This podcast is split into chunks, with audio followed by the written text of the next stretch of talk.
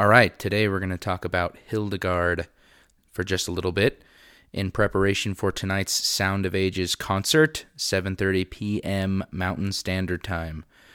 Get ready, coming at you is short episode of Early Music Monday.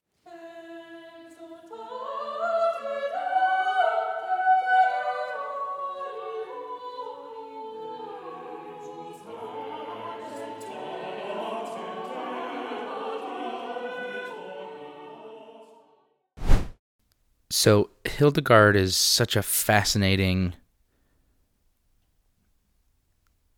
almost legend. I mean, when you think of the slang form of the word, she's a legend. She is. When you think of it literally, she seems like a literal legend. Almost too good to be almost too fantastical to be a real person. She is extremely real. And the cool thing about Hildegard is, well, several things. The first thing that comes to my mind when I think of Hildegard that's like mind blowingly huge is that she's one of the first composers, if not the first composer, of Western classical music, where she, uh, regardless of how it was back then to have her name assigned to the composition. Before her, there were a lot of anon or anonymous texts or uh, compositions set to texts, but not her. And so it's kind of like she's the Eve of Western classical music. It's pretty incredible. Chant had existed liturgically for I don't know three ish hundred years before, but by the time we get to the 1100s, which is about the time when she lived, um, she was writing monophonic composition in these church modes or scales, but they weren't based on any pre existing chant. She was composing them you know, they were originally composed every single note. And it's what began the Western classical tradition because that turned into the next era, which was, you know, single line doubled at the fourth. You have this organum movement, and then you have multiple voices happening at the same time, and then you have actual meter, and it just melts into the Renaissance and into Baroque, and then off we go. So Hildegard's significance can't be understated to me because it she's the Eve. She is Eve.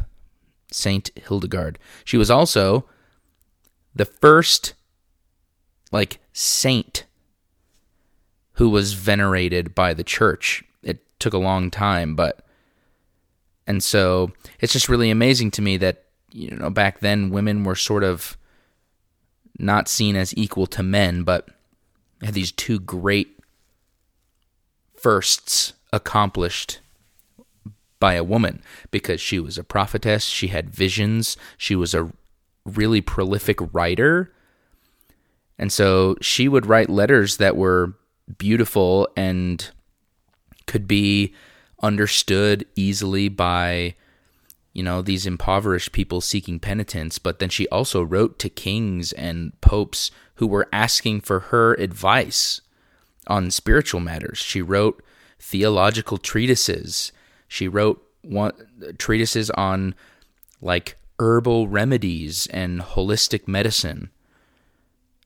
And she wrote, there's probably, well, there's a collection of 77 songs that form a liturgical cycle that she set.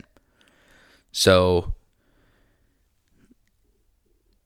and it seems like they're just, there's this really strong improvisatory feeling to her compositions. And so, a lot of times you'll have in performances, you'll hear this pedal drone tone, which is performed by the hurdy-gurdy in a lot of recordings. That's a fun word. Say it, hurdy gurdy, hurdy gurdy, hurdy gurdy, and it's this just kind of like if you combined an organ and a cello so you turn this wheel thing and there's a circular bow underneath the strings that just constantly is bowing across the strings to create this and uh, somehow it makes the I don't know exactly how it works, but then it makes the organ go as well and then there's these keys on it that you play different pitches with the organ while the string drone happens. It is wild. Wow. Here's a short clip of what a hurdy-gurdy sounds like.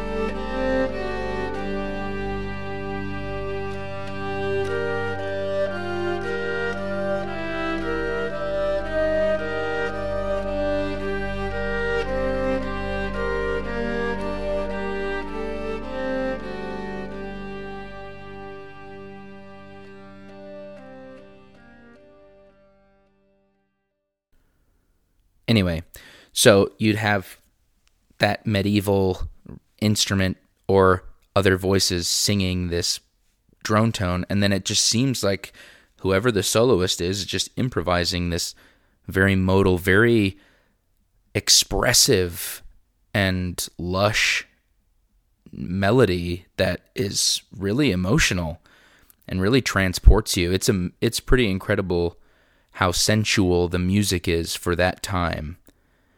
Um, and she, you know, she was a nun, uh, obviously, and she just plays this really important part in history.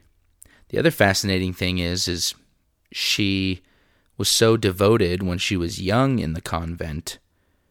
You know, she she almost fasted herself to death like several times and she she probably had uh, there there's some debate but some commentators today in today's terms says that she probably suffered from chronic migraines and and all these things. And she finally like and also she lived in in her into her 80s which was insane for that time. It's like double and then some the the life expectancy rate almost. And uh, so there's this quick story I'll share. She, when she was 42 years old, she finally like built up the courage to talk and like speak out on some of her experiences to the church.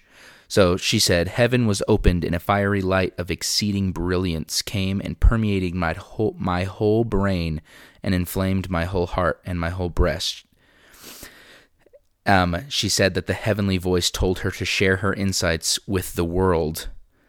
And in 1141, her abbot agreed that, you know, she should write those down and that someone needed to record those because she was a prophetess. So news of her prophetic visions reached the Pope, and he sent a bunch of people and delegates to where she was and got copies of the things that she was writing, these treatises, and um, that's how she got the reputation she did. Um, so her first treatise, well, is a couple of books actually, and it trans it's called Scivias, and it translates to know the way. I think that's really profound, and it took her ten years to finish, and it consists of like 400 letters and a couple of theological books and one well one of them was on healing one of them was about just medicine in general and some music and poetry was the Scivias. So it's pretty incredible her her life story and I think that for us at our concert this evening, us opening with Hildegard O Virtus Sapientiae is a really great way to start off songs of meditation because it puts you in that state to receive your own version of visions, whether the, whether you find that to be spiritual revelations or thoughts about your own life or breakthroughs in things that you're thinking about or emotional healing or whatever. Fill in the blank here. Hildegard, her music is immensely powerful because it kind of encapsulates that the fact that she was having those visions and that kind of experience and she was so wise that it it has this air of you know the otherworldly to it. So there you go hildegard. We're going to talk more about hildegard in another episode and we'll go a little bit more in depth into any of that but wanted to just give you a little taste for the concert tonight again concert tonight 7.30 mountain standard time if you're in the utah area please go it's going to be amazing live audience singing without masks. It's going to be incredible. If you're not in the area, tune in to the YouTube live stream. It will be linked in the show notes, and you'll be able to catch us there. And we'll catch you next time on Early Music Monday.